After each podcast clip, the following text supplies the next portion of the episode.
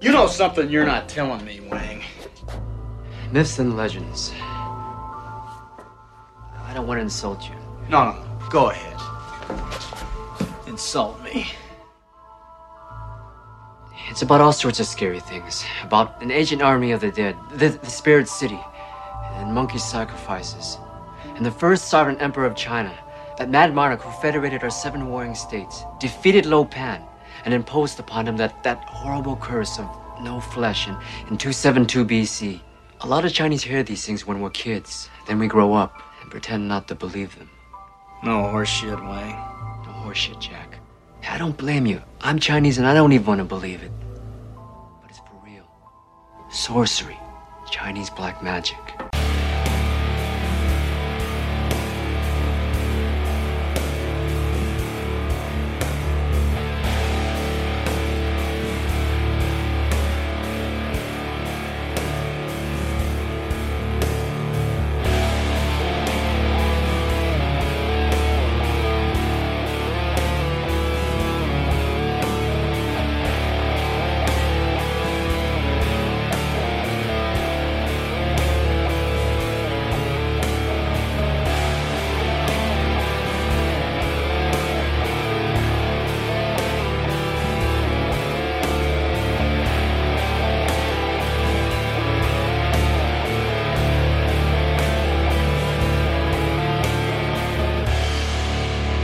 Hello, folks. Welcome to the Cinema Beef Podcast. I'm one of your hosts, Gary Hill. Tonight with me is Suzanne. How are you? Greetings. I'm well. How are you doing? Fine. Sleepy, but I'm good. So I should be nice and lucid and making dirty jokes tonight, people. So get ready for them, you know. It's a. if you're laughing in the background, uh, our flower, our cougar lady, she's back, y'all, after a, a hiatus and a much needed hiatus. Yes, she is. She's here. How you doing, babe? Oh, I'm just doing great and so excited to be able to recording with you guys and talking about two great movies. I know. I'm glad I didn't pick bad ones, y'all. I'm just gonna throw it out there. Which should have been which should have been appropriate for, for, for your comeback, but I, I think uh, I, I make it proper with you because you know Ah, see. I'll pick You're so good. I'll pick bad ones next time. It's it's good to go. You know? Okay. There's, plenty of shit sandwiches out there, people in the world, and you know Oh my God. they're all- they're all for somebody, and uh, sometimes they're not for us. But uh, here we are. Well, yeah, that's a totally different show I'm on. yes. Oh, sometimes, you know. But um, yeah, we'll we'll get in the mix right now. I I I have a short thing for this because I I'm not very good at remembering things. But Iris, what you been watching, girl? Dude, so um, I started watching the Netflix Dracula, which I thought was like pretty badass. I loved the first episode. I mean, uh, I'm hooked completely. And then, okay, this is kind of funny.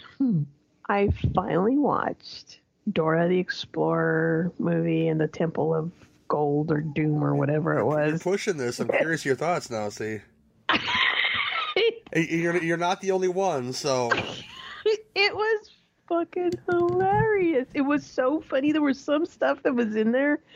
I guess maybe because I have a a five year old grandson that as a little one he used to watch um, when he was like maybe two or three. He used to like to watch Dora the Explorer or Diego.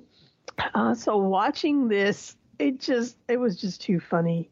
And there are some things in that that I kind of you know I I watched it on the plane back from coming home from Atlanta, and um, and then I was like, Glenn, you've got to watch this. So I sat down with the wife and we put it on.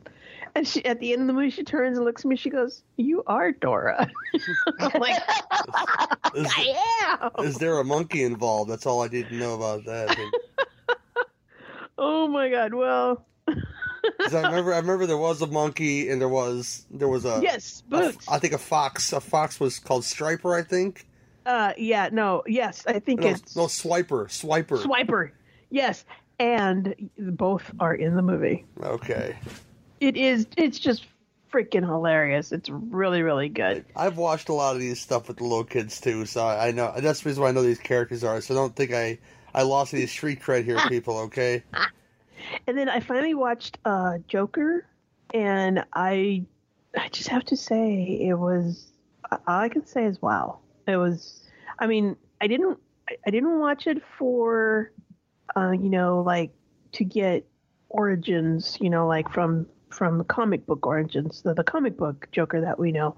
I, I just kind of sat down to to watch it for just just to watch the complete and mental breakdown that could have created Joker. And that's how you should watch it. And oh my god, I, I mean, it had me in tears at some point, and then in other points, I wasn't like disgusted, but I was kind of like, "Are you fucking kidding me, dude? Really?" So um, it was it was wow. It was really really good. And then I watched this movie called The Shadow. Uh, it's an Asian movie, and it was filmed by the same guy who did House of Daggers and Hero Cool. and it's it's a it's an amazing story but what really sucked me in was the cinematography because it's in in various shades of gray except for the main characters they have color and the you know other sub characters have less color and then and it goes on like that to getting to characters that are just completely black and white Well, they did like a Sin City thing then. yeah, it was just fucking amazing. And the story is great. And of course, the choreography was amazing. I mean, they, at one point, they're fighting with these umbrellas made out of blades and they're like turn them upside Nice. down Nice. and and they're like they they they toss them and they jump into them and they slide down the street it's just just freaking amazing to watch um so yeah uh and i think and of course you know there's the usual tv you know terrible life choices Yes, tlc yes. stuff you know but uh, besides that but yeah those movies i mean if, if you can get to them I totally recommend them because it is it's like wow they were great Yeah, I don't want to dive balls deep in Joker again. You can listen to our long, super long episode on that one. I think it was me, Venom. Yeah, yeah. was in there? I forget who else, but you know, it's it's yeah, it's, I like yeah. I'm gonna dig that out because um, I want to see you know you know if you know opinions that were kind of like mirrored Venom, Venom. Venom goes deep on it, and I yeah, like like Venom does. Venom keeps like nine pages of notes or something. So, I know, right? He does. um, Suzanne, what you been watching, girl? Oh, I've been watching a lot of stuff, and I'm just going to try to hit the high points Gotcha. and maybe one or two low points. There you go. So I watched one on Shudder that was. I, this movie just crushed me. It was called Tigers Are Not Afraid. I hear it's good. And oh my god, oh, I've been wanting I- to watch that. oh god, it's basically about these orphan kids whose parents had been murdered, taken, or whatnot by the cartels in the 90s and 2000s, and basically they've no recourse. The police are bought and sold, and this girl basically, it's a fairy tale. She is the school that she was going to gets shot up. She's lying on the floor with her teacher. I'm trying not to give too much away. This is just uh, only take a second, but she's given three wishes, and it's just her trying to move through life with on her own with and hangs out finds this other group of orphans as well it is absolutely devastating to watch but it's Oh, a wow. fantastic movie it i i don't think I, I held my breath in certain parts of this movie it was just it, it's it's there are movies out there that just really really hit me in a deep spot and this is one of them. And on a higher note I started delving into some old 80s horror movies and one of them is this wonderful little gem called nightwish. It's got it's one of those late 80s movies where they pretty much throw in everything and the kitchen sink you know aliens mad scientists ghosts sleep experiments and it is just an hour and a half of just sheer insanity with some really good gore Nice. so if you want to, it's also streaming on Amazon Prime for free. oh, cool. So if you you want to just zone out to some '80s batshit insane horror, I highly recommend Nightwish. Nightwish. And- okay. Yeah, I'm writing that it's- one down. It's fun. If you watch it, you have to let me know what you think. This Okay. is it was like I'd watched it a few times in the past, but I just I cracked open a bottle of wine and I saw it and I'm like, yeah, this is gonna work. And oh wow. I watched it chapter one again and I still hate it. You gave it a half Just- a just- star. That's not fair. I gave it two because I like the kids and the dialogue with the kids. and I have many reasons for disliking it. And I think when we were talking about Doctor Sleep, I kind of made one of my big bugaboos known about, well, basically, Stephen King does not translate well to screen. Never have. And never. The only exception I would say would probably be The Mist. and I Oh, think you know, that but was- even that was even iffy. But for me, it was still one of the closer ones. Um, Carrie was probably a little closer, but he just he just does not translate well. And this was absolute sheer shit on a stick. Can't wait to watch chapter two. That's going to be so much fun. No, it's much better than chapter one. Oh my god! So I basically don't have to gouge my eyes out. No, you get some good performances in there. All right, I'll try to accept that for what it is. I just don't like the way that they did the new It. It aggravated me from beginning to end. Well, you like But Jessica. you heard, you like Jessica Chastain, so she's in there looking good. You know, doing stuff. and I like the the tall, skinny dude Yeah, and Deputy So and So, Deputy so and so. uh, Ransone. But yeah, I'll just cut it off there. I watched But, the yeah, whole. I, I'm sorry. oh no, no, I was just saying, no, that's it. I watched a whole bunch of stuff, and uh, I'll hit some high points. The first first thing I got to mention, I I shared with you guys. Uh, Picard, uh, first episode came out. Oh yeah. It is the fucking bomb. It, it does everything that you, it's everything that I wanted to be so far, and I, I'm I'm expecting a lot more, and I, I can't wait for Fat Riker to come out. And but that first episode, it, it, it hits you on it hits you on some emotions, and it hit me, you know, because there's uh there's certain points in there. Um, there's a monologue that he gives during an interview. You know, he's being interviewed about something that happens that I will not give away. If you want to watch the series, you should watch the series. Um, about he starts going in about Dunkirk and comparing what happened to Dunkirk, and it's really an emotional speech. And I expect anything, nothing less from Sir Patrick Stewart, uh, my captain, some some other folks' captain too. Uh, Jean Luc Picard is uh, he's on point. He's an old man, but he's he's he's, he's pulling it. I don't want to talk about it anymore. I might start thinking about you know certain things. you know, the dog's name is number one, and he's a pit bull. That's all I'll say about that. Okay, they had me hooked since then. Aww. They had me hooked. Okay, when the pit bull ran up, he says, "Oh, hello, number one." I was like, "Yes, this is awesome."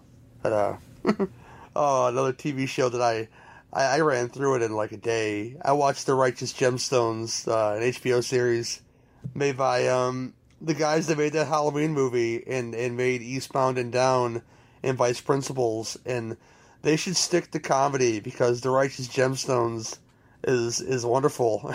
if you don't know what it is, it's about this um this evangelical family who have like a big church, like a Joel Osteen type deal, and their dirty dealings, and their John Goodman as the the head of the family trying to keep it together, and it's just really delightful, and I I, I like it a lot. Oh, what else? I watched uh, the. I- I'm sorry. Go ahead. Oh, no, I was just going to say HBO is doing some stuff that I'm actually going to have to buy a subscription for a month or two. Yeah, we'll work it out, Suzanne. You know, it's, it's uh, if you want something, I'll find it. Um, what else? Oh, Curb Your Enthusiasm started again, and that's just like, you know what? It, it goes away for like five years, and it comes back. And he's like Larry David's like, I'm just gonna piss some people off, and uh, th- this this episode, Larry gets the idea to wear a MAGA hat to keep people away from him, and it's kind of it's kind of hilarious. it is it is comedy gold, but I'm sure it pissed off like a thousand people or something at least. It's just you know that's how he does it though, and I love it. You know, um, old stuff, man. I watched the Angel series I that I haven't seen since USA Up All Night. I watched one through three. I couldn't make it to the fourth one because it looked freaking terrible. But this is uh the first one, especially the film they couldn't make today because supposedly Angel was hooking since she was 12 years old, and that wouldn't fly in, in today's politically correct world. Nope. And um, but Susan Tyrrell shows up, and Rory Calhoun show up in the in two of those movies. They were missing from that third movie, but I needed more of that in those movies because uh, they were probably the highlight of the movie for me. Not just the the angel character, but cowboy Rory, Rory Calhoun and crazy looking Susan Tyrrell is a is a wonderful combination. Um, new stuff. Oh, I'm trying to think of the movie. Oh, it's on Amazon Prime. This is something you can watch with your kids. See, Troop Zero was was entertaining as hell in like um a heartfelt kind of way. This is a film in which um Viola Davis uh, runs an an uh, opposing team of, of, of scout troops of, of the Misfits against Allison Janney's proper scout group, and uh, it's kind of like Troop Beverly Hills without the adult jokes in it. Oh, cool.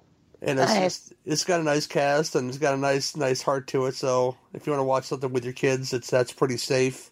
Um, Playing with Fire is a movie that John Cena is in with John Leguizamo and and um, Keegan Michael Key, and they're firefighters that happen upon a group of kids. So naturally, kid hijinks happens. This is what John Cena does now. He works for Nickelodeon, and this is a Nickelodeon movie. So don't expect like, oh, it's high action. No, this is just a movie in which kids are having fun with them and foiling everything, all their plans, and yada yada yada. But it's it's it's entertaining too, and I'll I'll leave that at that. And um, there's there's something else that I'm thinking off the top of my head that I that I watched recently, and I uh, I'm gonna go to the thing here real fast, and I'll tell you I don't letterbox nothing, and I I really should because it'd be more organized that way. But yada yada yada. I did watch Stone Cold at work the other day, just for no reason at all. I just turned it on. Oh God, I love that. Mm, movie. that's a good one, man. Some- sometimes you have to do those things. oh, I watched Vice Academy uh, for the the first one because Linnea Quigley and Ginger Lynn, you know, in a kind of a dirty Twenty One Jump Street movie, and I totally forgot that Rick Sloan, the guy that made Hobgoblins and other things, made the movie because he uh, he commented on my Facebook post and he always he always wishes me happy birthday too. So God bless you, Rick Oh, cool. Sloan. You know, but he made that movie, and when uh, Linnea takes her top off, and you know, yeah, it's I, I thought it was another movie. I thought it was Hollywood. I think it's Hollywood Vice Squad, in which Frank Gorshin plays a pimp sla- slash sex trafficker. no, no, that's Wings Hauser. Or am I thinking of the wrong one? There's so many of them. I'll have to look it up later. Uh, I'll, tell you guys towards the end of the show which movie that is. But Frank Gorshin is a, a slimy bastard in that movie, and uh, I'll take that. That's That's good. What Um, I'm but- thinking of, um, Wings Hauser plays Ramrod. Yes, yes, yes, yes. Um, that's about it for me. Um, beef segment. Uh, the beef bitches and mashed potatoes. Okay, who gets the burly Uh, beef? I ordered barbecue beef. I think that's mine, but I didn't He order gets the barbecue beef. Mine's the beef deluxe. Okay, who gets the burly beef?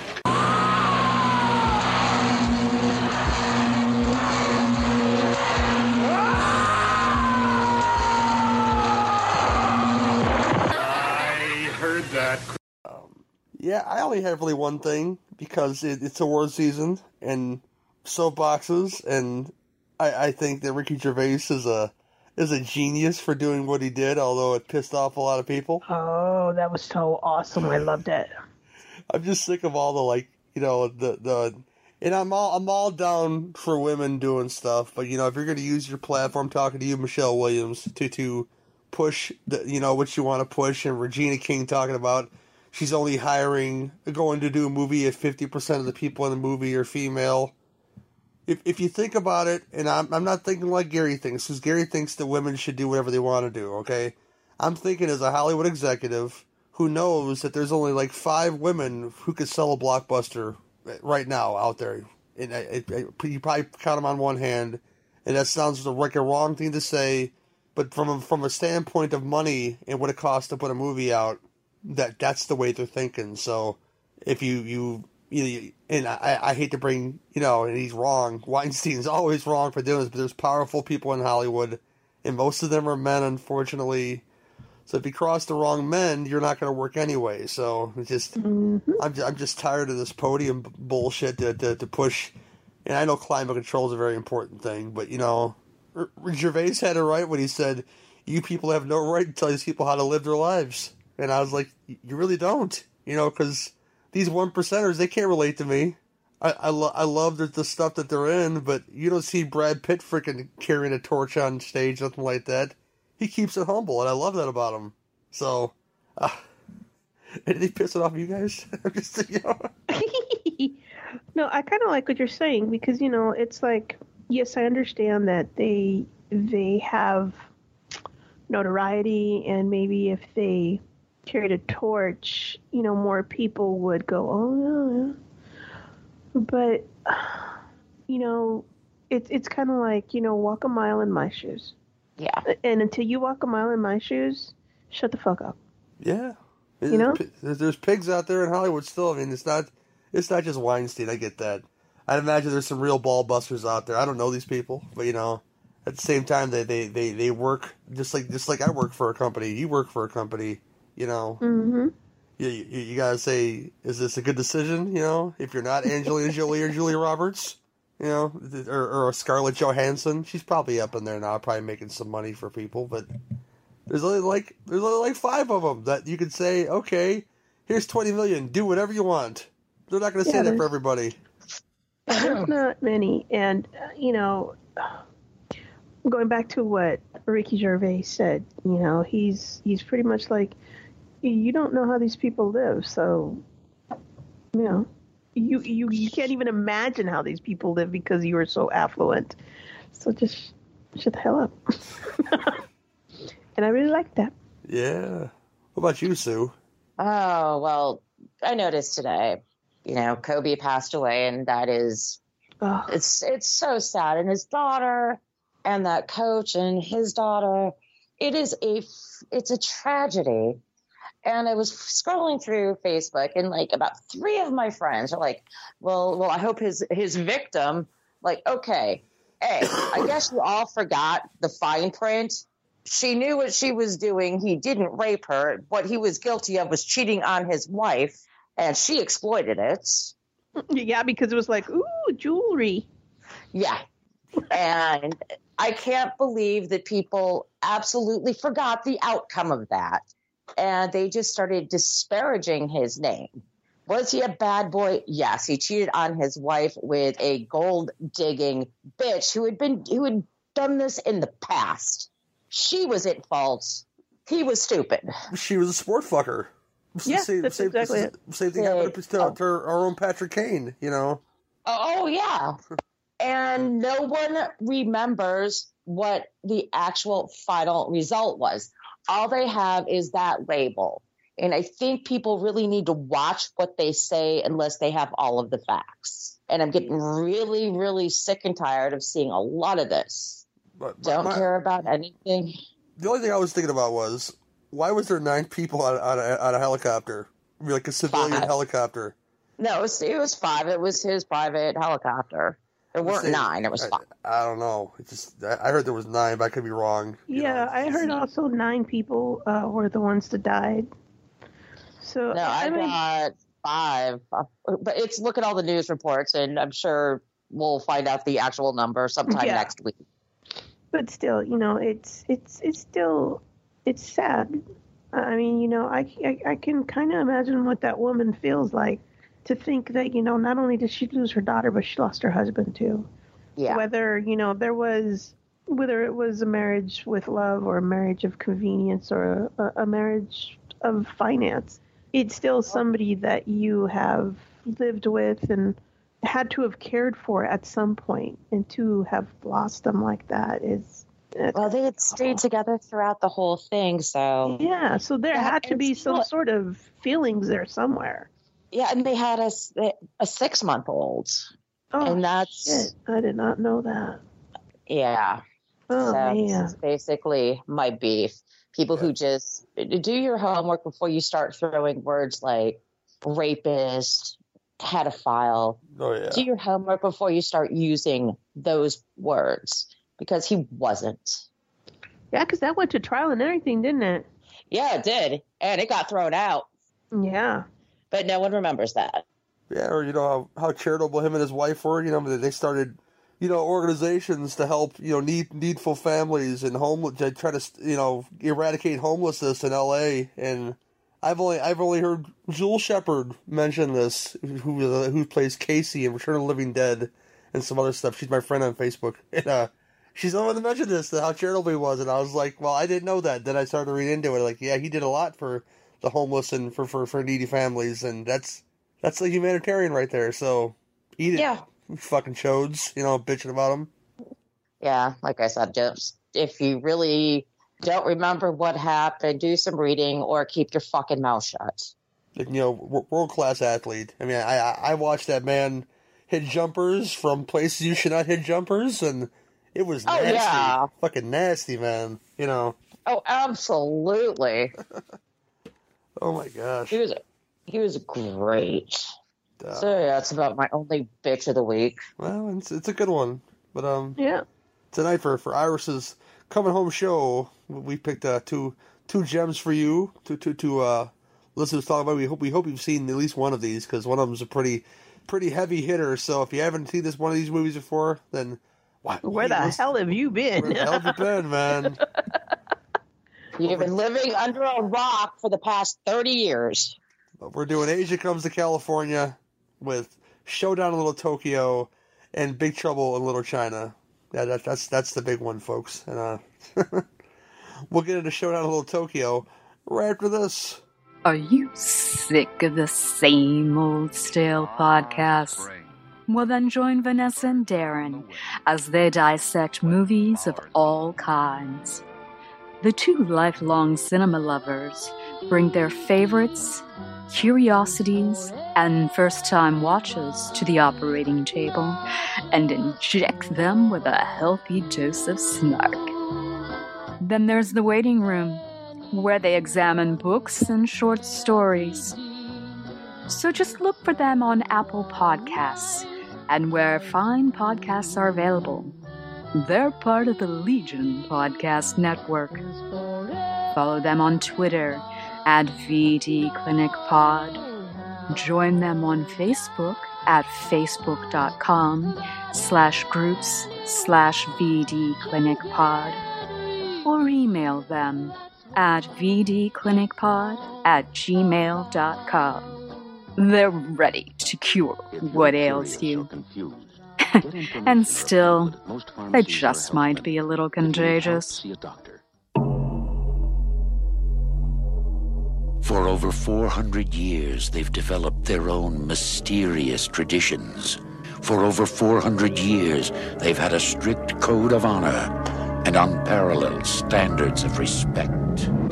For over 400 years, they have terrorized the streets of Japan. Now, they want to control the city of Los Angeles. Determined to leave their mark in blood.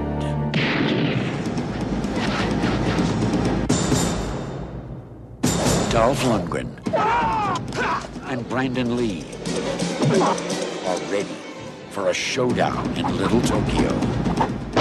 They're two LA cops who are hungry for a little takeout. Dolph Lundgren. Brandon Lee. Showdown in Little Tokyo.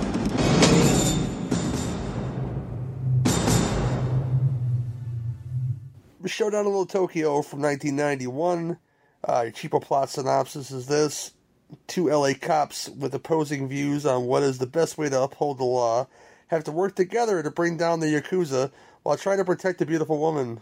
And you see all of this beautiful woman throughout the entire movie, and that ain't, that ain't not bad. But uh, this stars uh, Dolph Lundgren, and this stars uh, Brandon Lee, uh, one of his um, one of his one of his few. I think he had like a good six or eight movies before he passed away, but this is one of a one of his. You know, um, big one here to me. He, shows up a lot of things. Cary, uh, and I'm sorry if I mispronounce this. Um, Hiroyuki Tagawa, uh, who most folks may know, and this is not shameful at all, but he's in so many more, things. Oh, yeah. Uh, as Shang Tsung from the Mortal Kombat movie. Uh, Tia Carrere, p- post um, Wayne's World. Oh, so many people. S- It, pick an Asian heavy, they're in this movie. Okay, let's put it that way, and Oh, we'll yeah. talk. We'll talk about that. but uh, this is directed by Mark Lester, who gave us Commando and Class of 1984 and Class of 1999. So his uh his his action cred is up there, and I, I appreciate that. But um, just this movie, I'll start out the review by, by saying, just think of Tango and Cash if if if, if Stallone was Asian. Okay, that's what this movie is. Okay, but um, I'll kick it to the flower cougar lady. What do you think of this movie, girl? Uh, this movie is just a fun little jaunt, you know, back into the 90s. It's just everything you want it to be. You have two guys. You have, of course, the yin and the yang, which is, you know, Dolph Lundgren, who is the American who was raised in Japan and has buku respect for the Japanese culture and way of life. And then you have Johnny, who is Brandon Lee, uh, who is uh, a Japanese American, and um, he has well, he doesn't he doesn't really give a fuck about Japanese culture at all. He's pretty much white in this movie. Yeah, he, he yeah he's the Right, he's the right, Carlton. right down to the voice, even. I know, right? He, uh, no, he, he he is the Carlton, you know, of of of this movie here. Uh, so and it's fun because uh, I mean you've got two you know two action hero heavies, and boy do they give it to you. I mean from the scenes where they're, uh, you know, fighting at the brewery and shooting uh you know just to shoot 'em up bang bang to the very end you know that last battle which is just wow you know the choreography in this is just beautiful and um i mean you know brandon lee you know this is just natural for him and dolph lundgren i guess at that time maybe he had a little bit more because you know he had been in a lot of you know these action movies for a while i think I was this before. No, this was after Universal Soldier. So you know he it's, had been. not- it's 91. I want to say Universal Soldier was 92. Was it ninety two? I think it was. Yeah, I think it was. Oh, okay. Well, I must be thinking. Of, or was it Red Scorpion? Probably. Yeah, yeah Red probably. Scorpion is what I'm thinking. But he had, you know, a couple of those these movies un, under his belt already, and um, it's just, I don't know. To me, it's kind of just just beautiful and extremely nostalgic to watch something like this. It takes me back to the days when you know I was not a kid, but I was you know, still pretty much a young adult.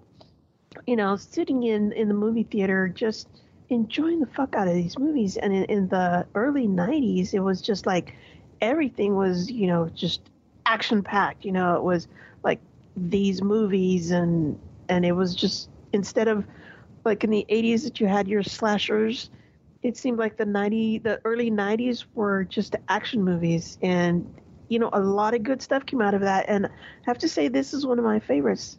So yeah it was it was great to sit down and watch. I had kind of forgotten about this. And when you had said showdown Little Tokyo i was like oh yeah i remember that movie. That was really good. And so my expectations when i sat down to watch it again i was like okay well don't don't set your expectations too high because you know you as a kid you really liked some stuff and then you watched it again as you know in, in your late 40s 50s and you're like what the fuck was i talking about? But no this this one was like oh yeah this is why i like this movie so much so yeah it was it was fun and i'm glad you brought it up because it brought back a movie that i had forgotten that i enjoyed so much Cool. Suzanne, I I don't know if you've never seen this before, but uh, lay it on us, girl. I can't believe this was a first time watch for me. I have no idea how I missed it because I'm with you.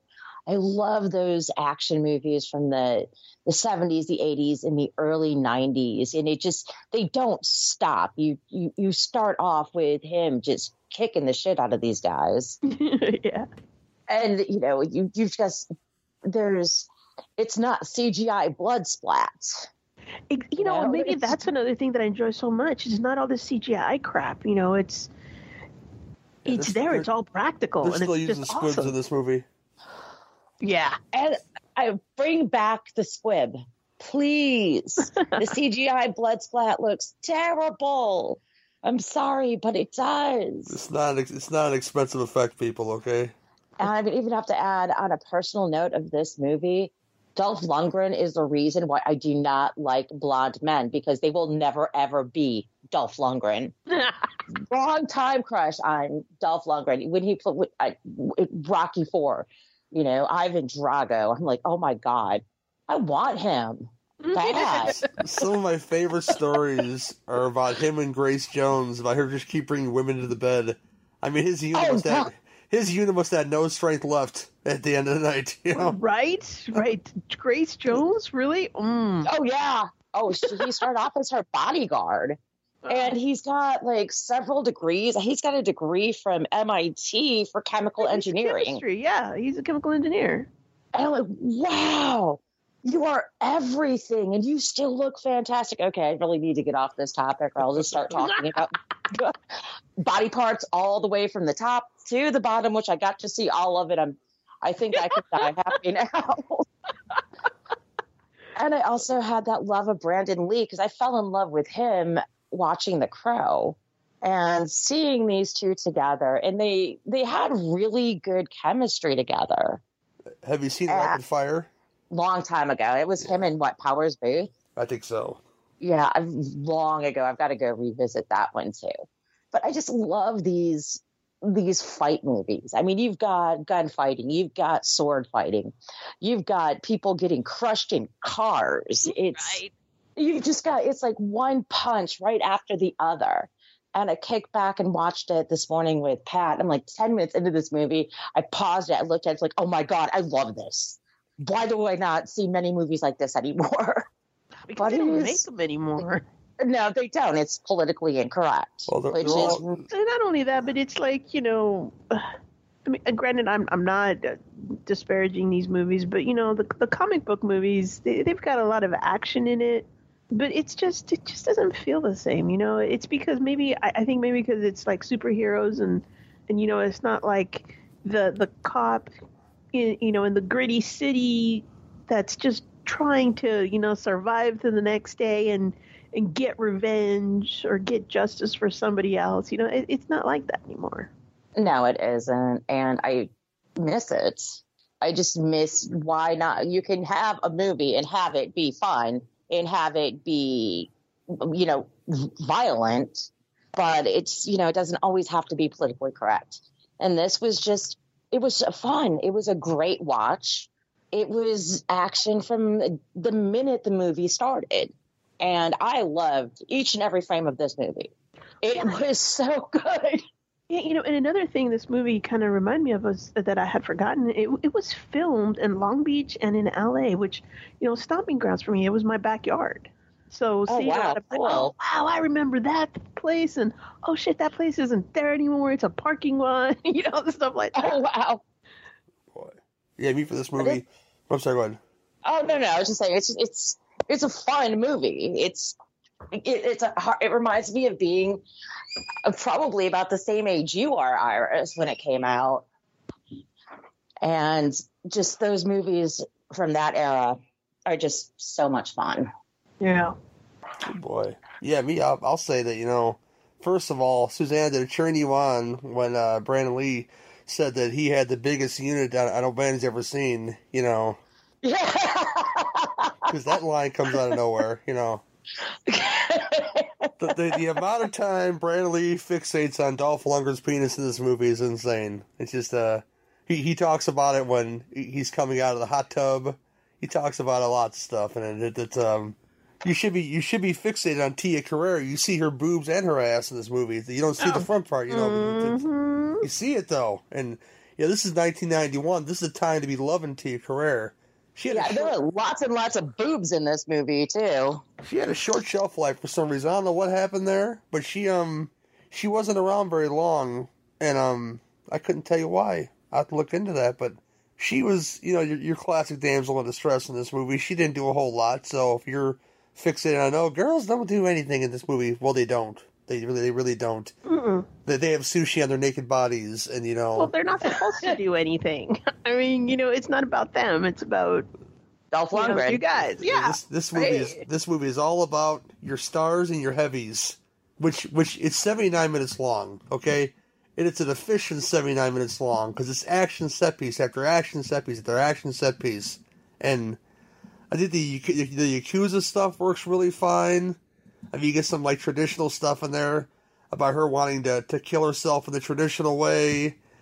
And um, the great interrogation room scene where the guy literally breaks his own neck so he doesn't talk to talk Oh, to I them. know. Oh, I know. Oh, so that's all great. Um, you can read the IDB trivia. There was a lot of replica swords in here, but the one that Dolph is wielding in this movie is an authentic samurai sword, which gives you the great Wow. ending you get to uh, your main heavy.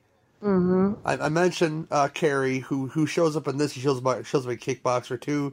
He shows up in many things. So if you haven't looked him up, he, he's in more than Mortal Kombat. People, he's in so many things. Oh yeah. No, if Oh, you was in watched Asian movies, oh, I'm sorry. Go ahead. Oh no no no! I was pretty much going to say the same thing. Yeah. Um, I'm sorry. if you watched Asian movies, you, you know who who uh, he is. I mean, it's Tagawa, and he, you know, you, you say Tagawa to to somebody that's watched a lot of uh, martial arts movies, and they know immediately who that is. I mean, also you get uh, Gerald Nakamura, you get Al Leong, who shows up in, in, in they show up in all these fucking movies. They're the they're, the three of those guys are in Big Trouble in Little China. Just uh, Cary's not as prominent as uh, Al is or Gerald is because they're they're pretty much part of like like lead parts in those gangs. But um, Al's been in everything, and if, if you watch the documentary, and I recommend it. Uh, Henchman is called. It's on Amazon Prime right now. He didn't want to be a Oh. stunt. He didn't want to be a stuntman. He wanted to be a motocross guy. He he was a he rode um um like uh the the um, the race ride the the, um, the motocross bikes, and he that's what he wanted to be. He didn't want to be a stuntman, but he kind of fell into it because he had martial arts skills, and they needed. It was that time of the the, the, the um like the mid '70s to early '80s to where they needed a lot of Asian actors to be in stuff. So he got into it with like uh, in the mix with uh, a lot of those other guys. Again, watch this. I don't want to talk about it too much, but it's a great documentary. Only thing I'll warn you about is um, a lot of the interviews with Al are after his stroke, so it's kind of hard to listen to him talk. So if you want to turn on the subtitles, I'd recommend it because um, sometimes he garbles his own speech for reasons that are you know that reason. Um, yeah, but uh, the bathhouse scene is amazing. Um, where you're introduced to Dolph is amazing because he beats the tar out of these people inside this lady's. I don't even know what it is. Like it looks like a greasy spoon, but he's like drinking sake out of the glass or whatever.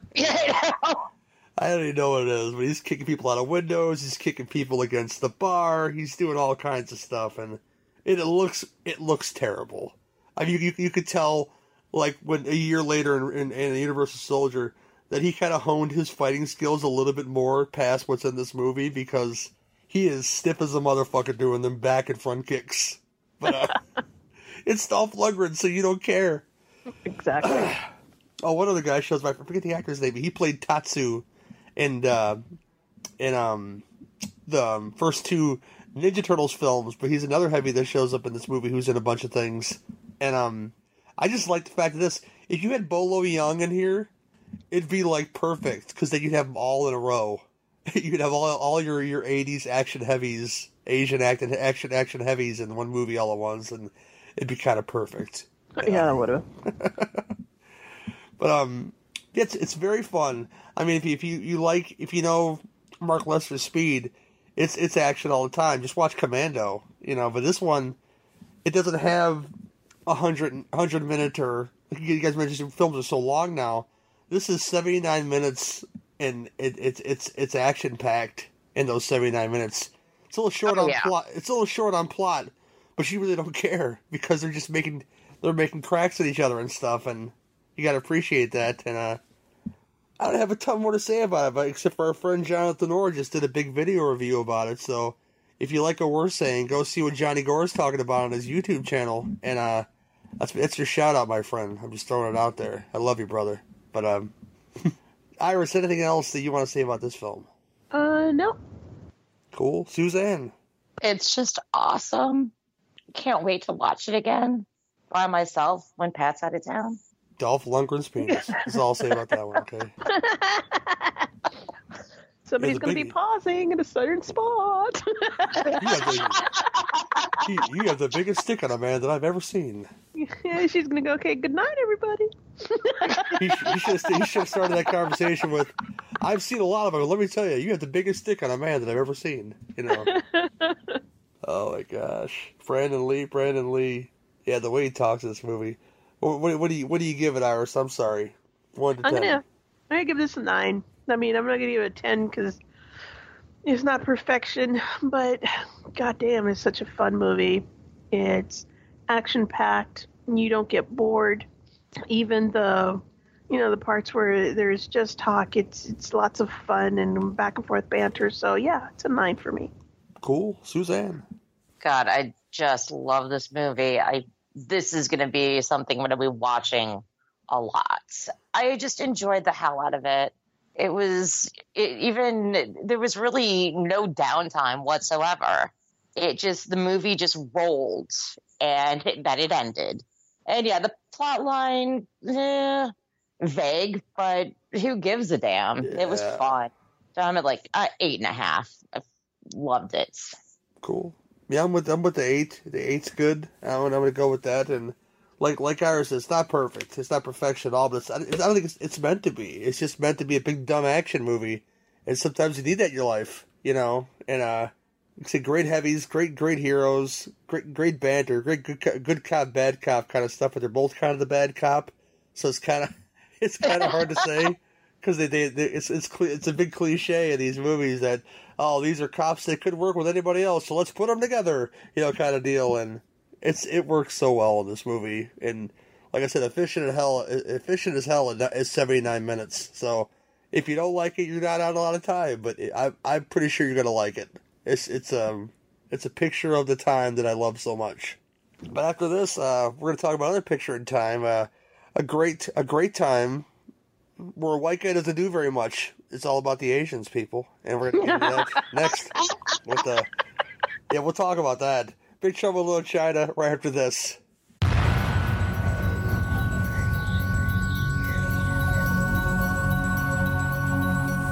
Bad movies. Is full of them. From low budget crap fests to downright unwatchable. And only two men are willing to watch them all. So climb in and take your seat. This is Short Bus Cinema.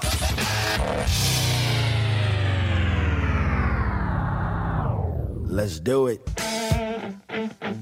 Hey everyone, this is Johnny Krug from Kruger Nation. And this is Rick Morgan from the Helming Power Hour. We have decided to team up and take you where no one has gone before. We're on a quest to find the world's worst movie, and we're doing it on the bus. Driving through cult classics in every genre to find holy grail of bad movies. So if you're looking for something different and more fun than you can stand, then climb on in. Short Bus Cinema is a proud member of Legion Podcasts. That's right, yo! Short Bus Cinema. We'd love to watch the movies you hate. This is Jack Burton in the Pork Chop Express, and I'm talking to whoever's listening out there.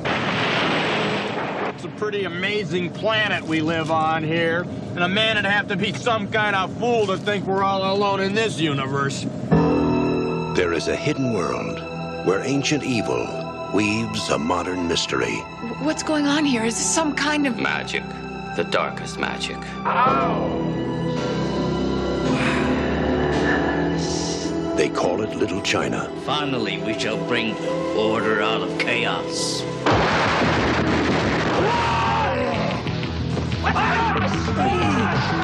It's where Big Trouble was waiting for Jack Burton. Who? Jack Burton. Me. Jack. Jack. Jack! They told him to go to hell. You make one move. And that's just where he's going. Somebody, I don't care who, tell me what is going on.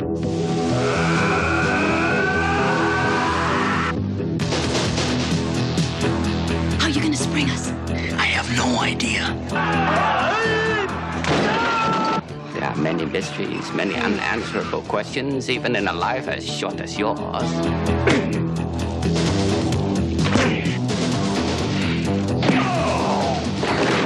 My destiny rests in your capable hands. Hey, I'll do my best.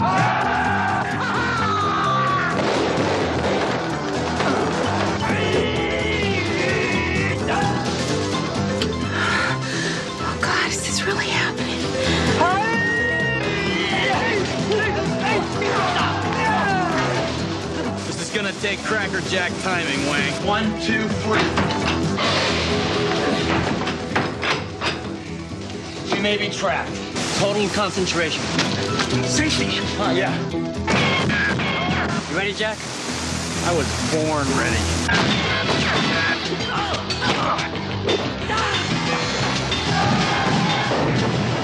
Way to go, Jack. Jack Burton's coming to rescue your summer. Hey, what more can a guy ask for? 20th Century Fox presents Kurt Russell in John Carpenter's Big Trouble in Little China. It's all in the reflexes.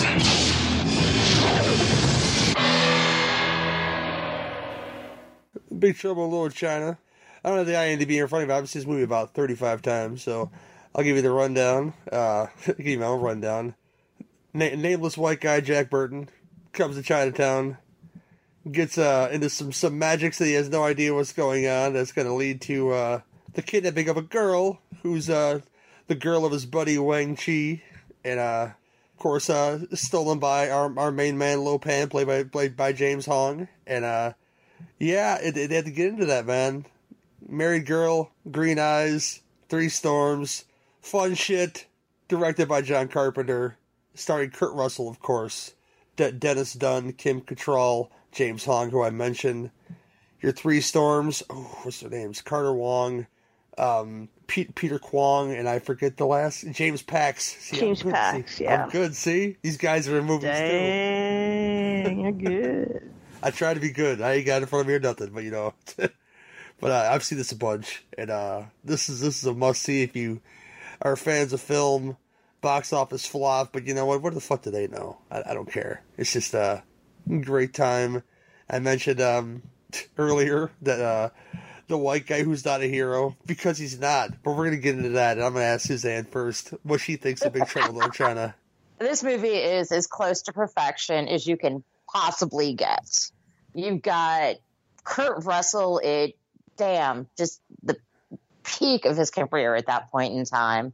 And you've got Chinese mysticism and monsters and I don't want to say ninjas, but you've got like fighting rival gangs beating it out in an alley in Chinatown.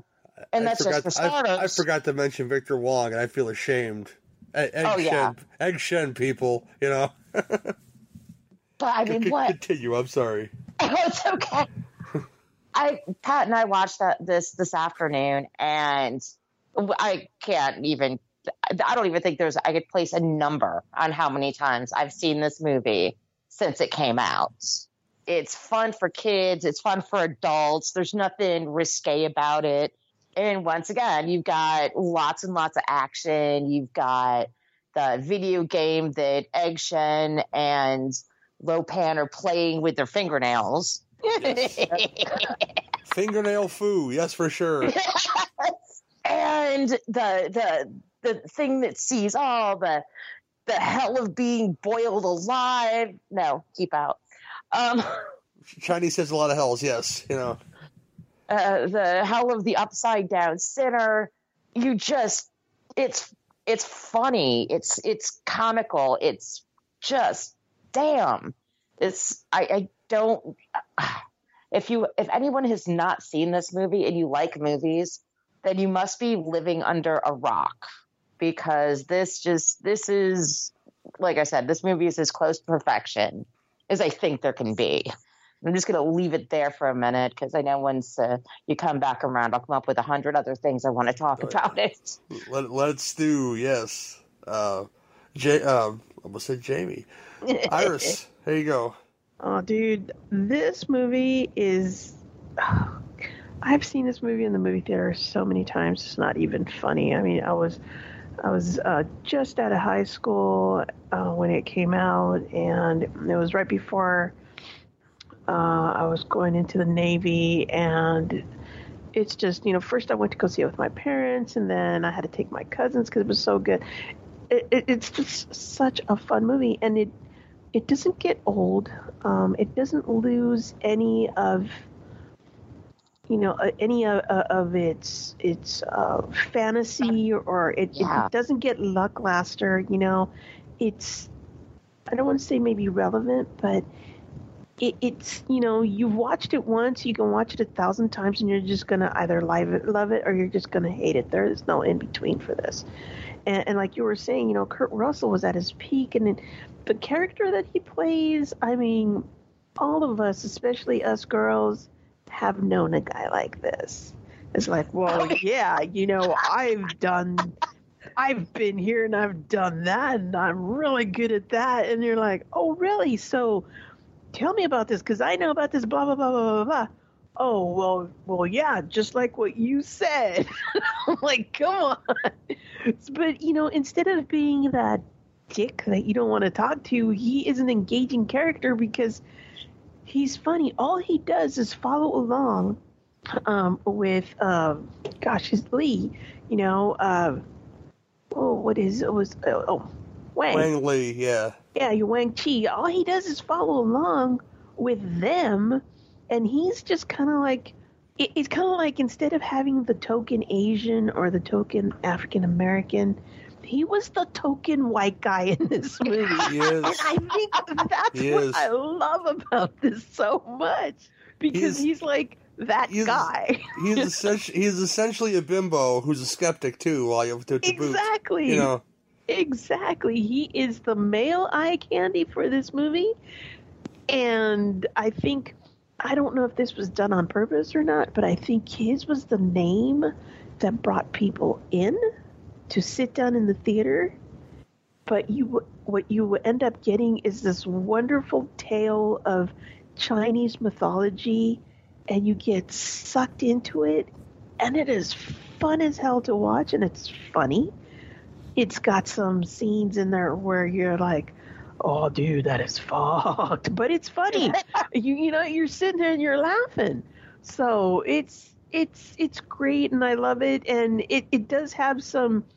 I mean, you know, if you want to push it, adult theme of of you know human trafficking and and you know sex slaves and stuff, but it's presented in a funny way that it's kind of like you don't I mean, the girls get rescued, kinda,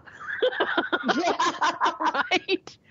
Because you know they do open up the cages, and you have these fights, and Kurt Russell's like, you know, he's trying to do the same moves that Wang Chi is doing. But totally blowing it and ends up getting a gun and just blowing things away. I, I mean, it's like, it's the American way. Get a gun, shoot it. Boom, done. well, But anyway, um, you know, and so- tells him like these are working against Lo Pan, but here you go, make it feel like Dirty Harry or something. He says. So- so yeah, this this movie is so much fun to watch, and uh, I've actually sat down and watched it with the little man, and he he he loves this movie. So oh, I hope so. so yeah, man. No, This- no, I'm this- introducing this him is- to. This is Darren Wilson's uh, little boy's favorite movie. Well, there you go. There you go. I mean, He's, you know, he's, this, he's he's four, I think. His son, so his favorite yeah. movie. See, it, it's great stuff. You know, it, it's not like you can't go wrong with it. So, yeah, I love this movie. Oh man, yeah, Kurt Russell, he's a great shit talker in this movie. He's great. I mean, they're so it's so freaking quotable.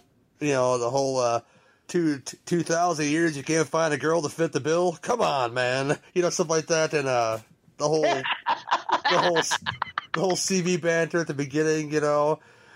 Yeah, the guy asks you, "Have you paid your dues?" Say, "Yes, sir. The check is in the mail." Just talking shit. It's it's, it's kind of great, you know. And um, it's it's great like fish out of water thing. I wouldn't call it fish out of water thing because he, he goes here, he gets exposed to to to, to Lopan. He doesn't believe it. He's the skeptic, of course, and he started this world of, of sorcery and you know mysticism. T- Two thousand years of history that he knows nothing about, and the fucking cat just climbed on my chest. And there's there's a faux pas. God damn it. Faux uh, pas. yeah, fucking cat. But anyway, I, I, we haven't mentioned yet, but how fucking funny Lopan is in this movie, James Hong. Some of the lines that he says, and like the, the lines he says with glee. Yeah. um, especially the part where he's like crusty David Lopan. He's he's interrogating them, and then um, I forget the the, the reporter Peggy and um, like Wang's right hand man at the restaurant come come walking in. he goes, "Now this stuff just pisses me off right here." Some shit he says. I can't talk like him, but you know, it just um the line delivery of um James Hong in this movie for some scenes are just hilarious. Yeah, he's like, who are these people? Friends of yours, huh? no, no, that really pisses me off. You just say, "Oh." Oh man.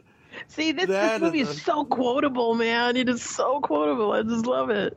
the part where he becomes, you know, flesh and he has that look of glee while he's trying to stick the needle in poor Miao Ying. And, yeah, it's, it's, it's uh, and old, Carter Wong as, as Thunder is all excited. Master, you are flesh! It's like, yes, we, we can see, we, we can see why he didn't have many lines in the movie, my, my friend, you know, and, um, because the body does not match the voice. No.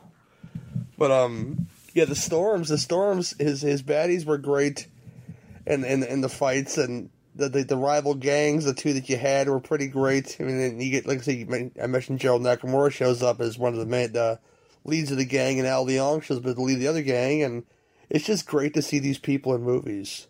It's like it's like they're the Asian Sven Ole Thorsen. You see Sven Ole Thorsen show up in an action movie, you you know you're in for a good time, and uh, these guys are no exception. And the way John Carpenter captured you know Chinatown in this movie, and the great the, the, the sets at the end of this movie, the the wedding scene, those sets are amazing looking. They had to build all that shit from the ground up because you know no CG now. There's no green screen at all, so that was all built for this movie, and it looks it looks gorgeous.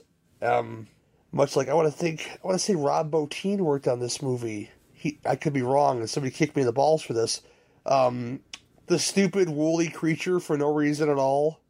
Oh, I know. but He's kind of cute. Yeah, He's he's kind of googly eyed. That makes him kind of cute. Yeah, and, and he just kidnapping women and Steve Johnson did some of the special effects. Steve Johnson. Yeah, I should know that. I met him. We talked about this. See, I'm tired. See, this this what happens, you know. But uh, he definitely did the Lo Pan stuff, and um, the the sentient eyeball creature that that is the eyes of oh, Lo Pan. yeah, that is so cool. I mean, that's great stop animation, right? Animation right there. Yeah, talking through that thing hilariously. Again, James Hong. If you never met, never met him before, he's 91 years old now, people. So you you really got to get this in. Every time I've met him, it's been like three or four times. He's always eating a banana. Always. Okay. I can't I can't explain these things, but the man is charming as hell, and I, I'd recommend meeting James Hong because he's uh, he's pretty dope. Um, what what else? There's what do you want, cat? Cat is it the cat? Cat is interrupt us right now. I'm not editing none of this out, by the way, because you know we all have those animals. yes, And, uh, we do. uh,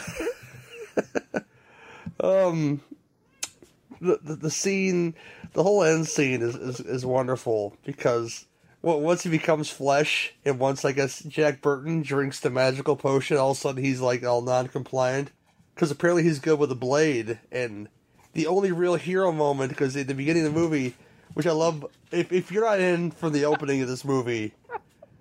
Where, where, where, where Victor Wong is in the lawyer's office talking to him about sorcery and magic, and all of a sudden lightning comes out of his hands. No, yeah, The- yeah, yeah. Yeah, if you're not in then, you're not in at all because it's awesome. But he always also like, Jack Burton, uh, we, we are in his debt. I was like, not really. He just had the death blow. I mean, it was all in the reflexes. Yeah, it's all in the reflexes. He had the death blow.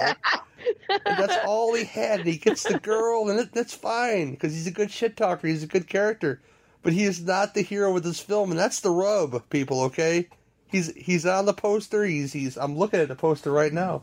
Would you sign by Kurt Russell, people? I wanna- There we go. Yeah, I'm signed by Kurt Russell and I, I and other people, including James Hong, and I'm one of my most proudest possessions. And Suzanne will probably say, "I get it when you die" or something like that because Suzanne's like that. I have many possessions that Suzanne says are hers when when, when I want to die, and I'm fine with that, you know. so, uh, what do you want, Cat? Again, but um, it's a good time. Great effort from Mr. Carpenter. This is at the height of his of his heightness, you know. Uh, on, a, on, a, on my best day, I'd pick this over Halloween to watch over any other time. Although I, I'm not no, no disrespect for Halloween, but John Carpenter's one of those directors that makes films when I'm in certain moods. Okay, like on a good on, on a good day, maybe on a somber day, I'd watch Starman over any, any of his films because I love Starman, but I, I have to be in the right mood to watch it. And this is this is one of those anytime moods John Carpenter movies because it's just a lot of fucking fun. And if I have to tell you this to, to watch this movie, feel free to go in the back of your house, go find a tack hammer and beat yourself senseless because uh, you should know this by now. And uh, Yeah, if you don't know my rating, it's a ten. So I'm I'm gonna kick it to Iris and I say, what do you think and what is your rating? Oh, this is a 10, man. This is probably one of the best films out there and uh, yeah, it's it's good. Cool, Suzanne. Oh, this is a solid 10. It's it, it, it has not lost anything over time. Hell, it's aged like fine wine. It's still fun. It's still relevant. It's just great. It's everything that you want a movie like this to be. So yeah, and it's straight up 10. Cool, cool. Uh, with this, we'll come back with something sloppy from me and Court, and after that, we will come and close out the show. He came back for the adventure. He came back for the romance. But most of all, he came back for the money. You mean you would have helped me without the money? I didn't say that. Deathstalker 2, Duel of the Titans. Where's Deathstalker? Somebody looking for me. Stalker! You came back! By popular demand. He has returned to fight for a fallen princess. It's a matter of life and death. You gotta help me. So begins a long and perilous journey. Many dangers. Witches, dragons. Let's cut down on the tourist trade. He will be pursued by bounty hunters and assassins. You gotta get up pretty early in the morning to catch the Prince of Thieves. He will do battle with mercenaries, Amazons, an evil sorcerer, and a wanton princess. I could just eat you alive. Bones and everything. At the cutting edge of danger, at the brink of civilization, Hey! he will meet the challenge. Whoa. And at the warlord's fall, thief will become king.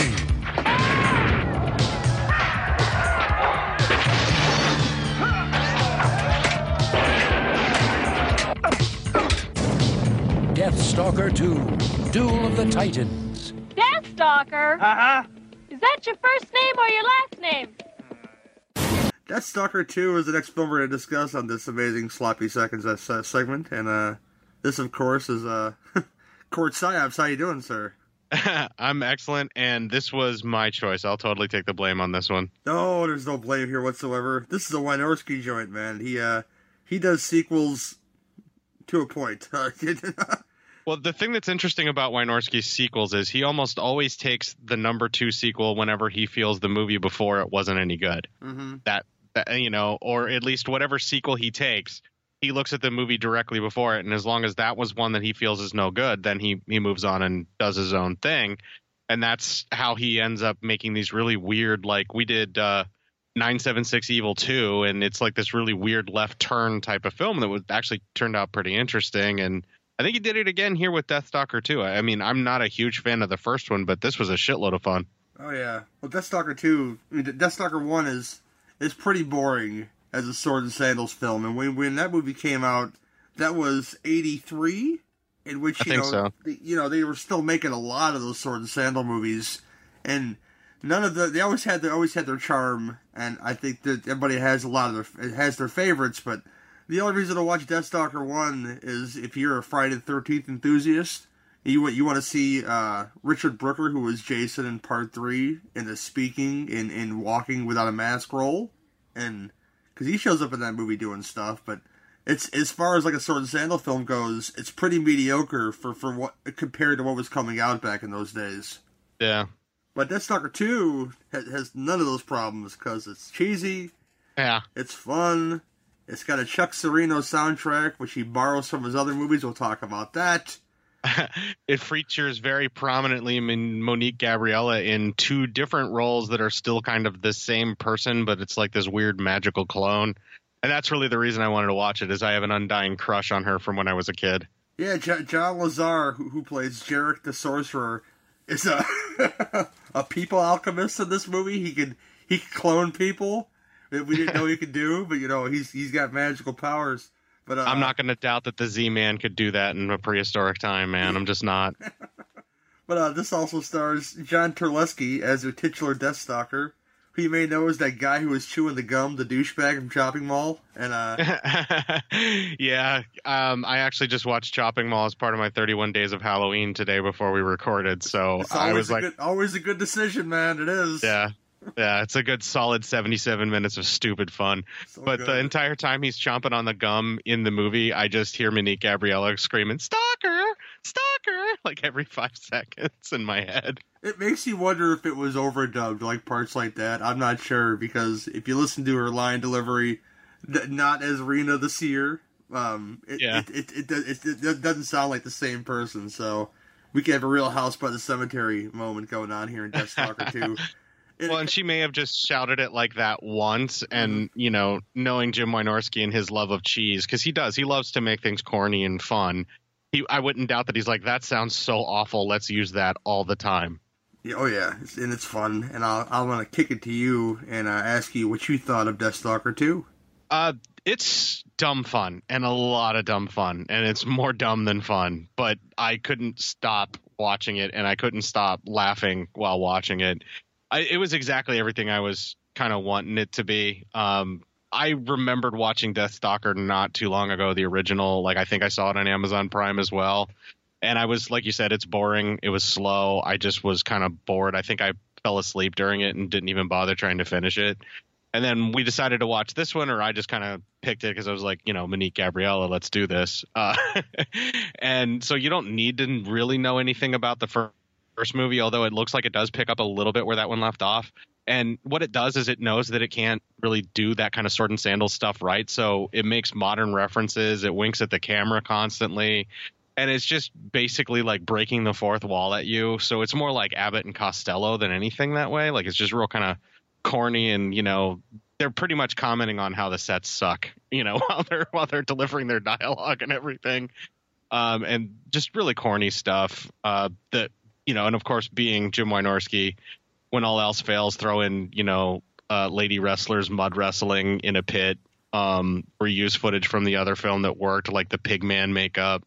Um, pop out more boobs with that like like a slide whistle noise whenever they pop out or whatever, that kind of thing. So it's totally a Jim Wynorski flick, and it it was fun. I mean, I don't I don't really have a whole hell of a lot to say about it, other than I just had fun watching it, and I couldn't stop laughing at how corny it was.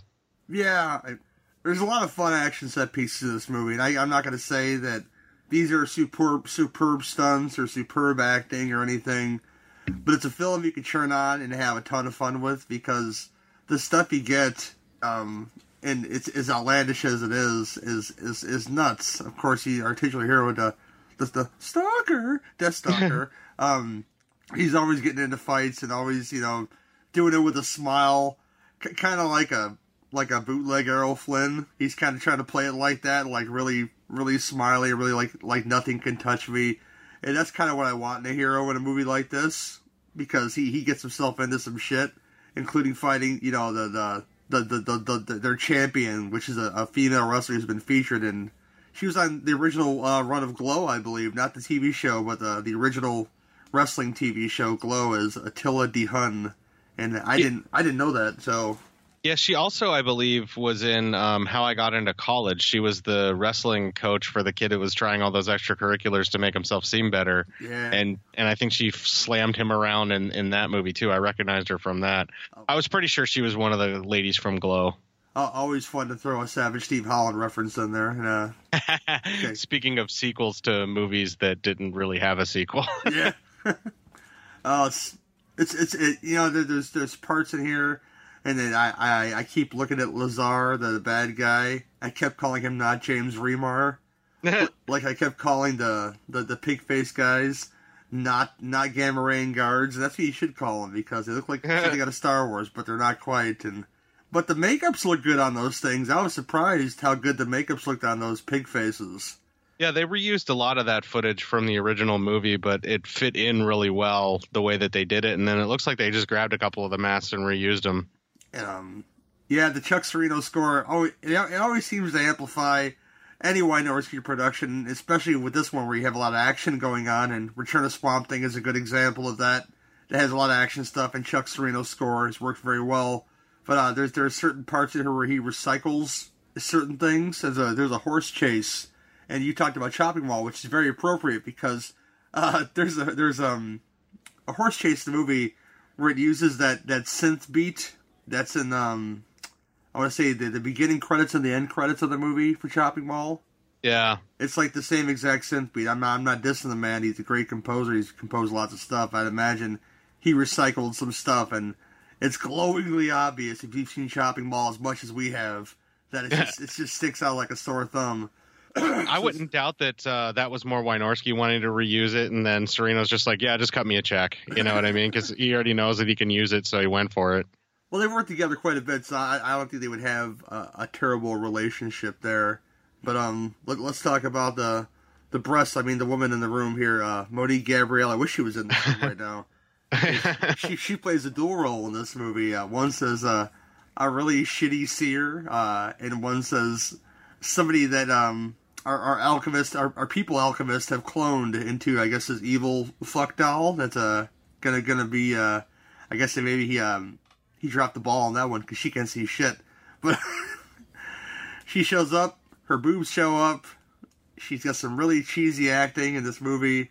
Um, I, I, I love I love um I love her just following the stalker around and not doing much, being the damsel in distress, but she's supposed to be like this all powerful seer and well, and in some of some of the cases, she was like pretending like she was a seer just to manipulate Stalker into doing the things that she wanted to. Oh yeah, like like going into caves, which which is probably the most expensive like set piece in the movie, where of course the door closes and he's um stuck in there, and then all of a sudden he's he I forget what the what the line delivery was, but it really doesn't matter. But spikes start to coming out of the wall and moving closer to him, and then it's so easily avoidable because he just climbs it like he's climbing the monkey bars at the at the at the park or something, and he even to... talks shit about how he's like, ooh, collapsing spike walls. Never ran into that before, and he just talks shit the whole time. Like he just knows he's safe because he's the stalker. He's stalker. The st- stalker. It's yeah, but the, that that level of arrogance is, is what makes this movie enjoyable. It's like he la- he literally laughs in the face of danger. So and obnoxiously so to the point where it becomes charming. Yeah, yeah, she's charming as hell uh, amongst amongst this this uh this this turd of an action movie people would call it. I have a lot of fun with it, but you, you, your normie out there would say, "What the fuck are we watching?" I was like, "Death Stalker 2. You sit down and enjoy it, goddamn it!" You know.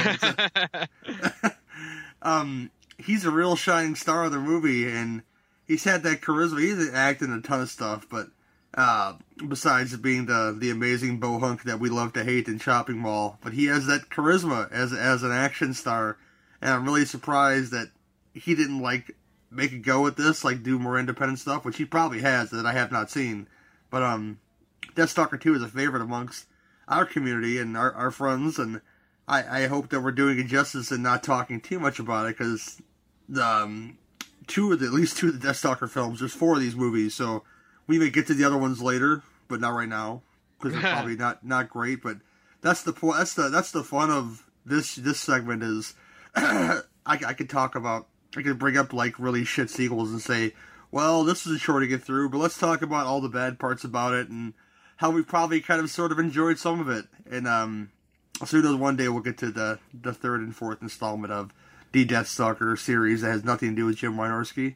Yeah, yeah. Um, but I don't have a whole lot more to say about this. Court, anything else you'd like to say about the film that's uh, relevant? And what is your score, one to ten? Um, well, you get a lot of uh, female nudity. Um, not necessarily full frontal, but pretty darn close. Uh, it's very corny and cheeseball, and there's a sex scene that prominently features Monique Gabrielle naked almost the entire of the scene. Um, yeah, that's a seven right there, just for that. I mean, the rest of the movie's super entertaining, but it's you know not the greatest film that you're ever going to see, but it's a total fun blast. And I think it's like maybe 80 minutes, if that, and it goes by pretty quick. So seven, solid seven flick. If there's something that Wynorski's good at, it's efficiency, man. It's a. Uh, he said 77 minutes for Chopping Mall and 87 minutes for this one. It's it's a it's a good ride, and I'm I'm gonna go with that seven too. It's it's it's fun. It's better than middle of the road, and it's better than a lot of these sword and sandal films, including the very first Death Stalker. So the the fact that Wynorski took that turd of a film and elevated it into a much better film, I, I got to give him points for that as it is. Cause, uh, yeah, totally. He um, yeah. I mean, I could even. I, I don't want to disperse the name of Beastmaster. We're talking about Beastmaster two one of these days, and unfortunately Beastmaster three. And Wynorski did Beastmaster two, and he really. I'm I'm sorry if you watch the original Beastmaster as an adult. It's really fun as a child. But if you watch it as an adult, it seems really long. That's because it is. It, I think it's well over two hours. So he gave us some good. I don't. I don't want to talk about right now, but he gave us some good stuff in Beastmaster two, and I he did that. He does that with a lot of sequels of, of films that didn't belong to him, and uh, this is no exception. So seven out of ten from both of us, and uh, that's it for this one. As Phantom Eric would say, see you all again in part two. Well, that was uh that was a show, y'all. I'm uh I'm very very sleepy, but I'm I'm, I'm gonna leave it at that, and uh and thank Iris uh, for coming back after.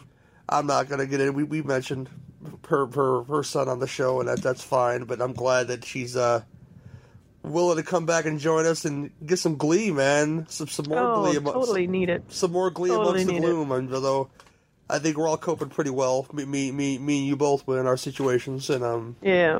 yeah. But I love lo- love to your son, man, and grandkids, of course. You know, it's a they're a blessing. You know. Yeah, they are. Oh my gosh. But um, Iris, what you got coming up, girl? You gotta have something coming up. Well, um, let's see. Uh, we just got done a recording uh, at uh, with uh, Exploitation Filmcast and at exploitationfilmcastpodcast.com, and um, we did uh, the Wizard of Gore Nice. with, of course, on tag, and um, I did the Valley of Gwangi. So those will be coming out uh, February 1st and then February 15th. I wasn't sure if that was a Mark pick or a you pick for that Gwangi, but I, That was totally me, I was man. pretty sure it was you. You know me and my feet, my creature features, and if it's got Ray Harryhausen, dude, He's- that he's- that's it. He's a little guy. hands down. A, he's a tiny dinosaur. He's good to go. You know, the Gwangi. I love Gwangi so much. Um, Suzanne, what's going on with you, girl? Oh, NFW coming up Tuesday night where I get to watch for the first time it chapter two. Hey. I'm so very excited. Let's hear it for the clown. Yes. That's about it. Oh, okay. Well, this show and the two drink venom commentaries and the cat saying this in my face right now. Get out of here, Shade.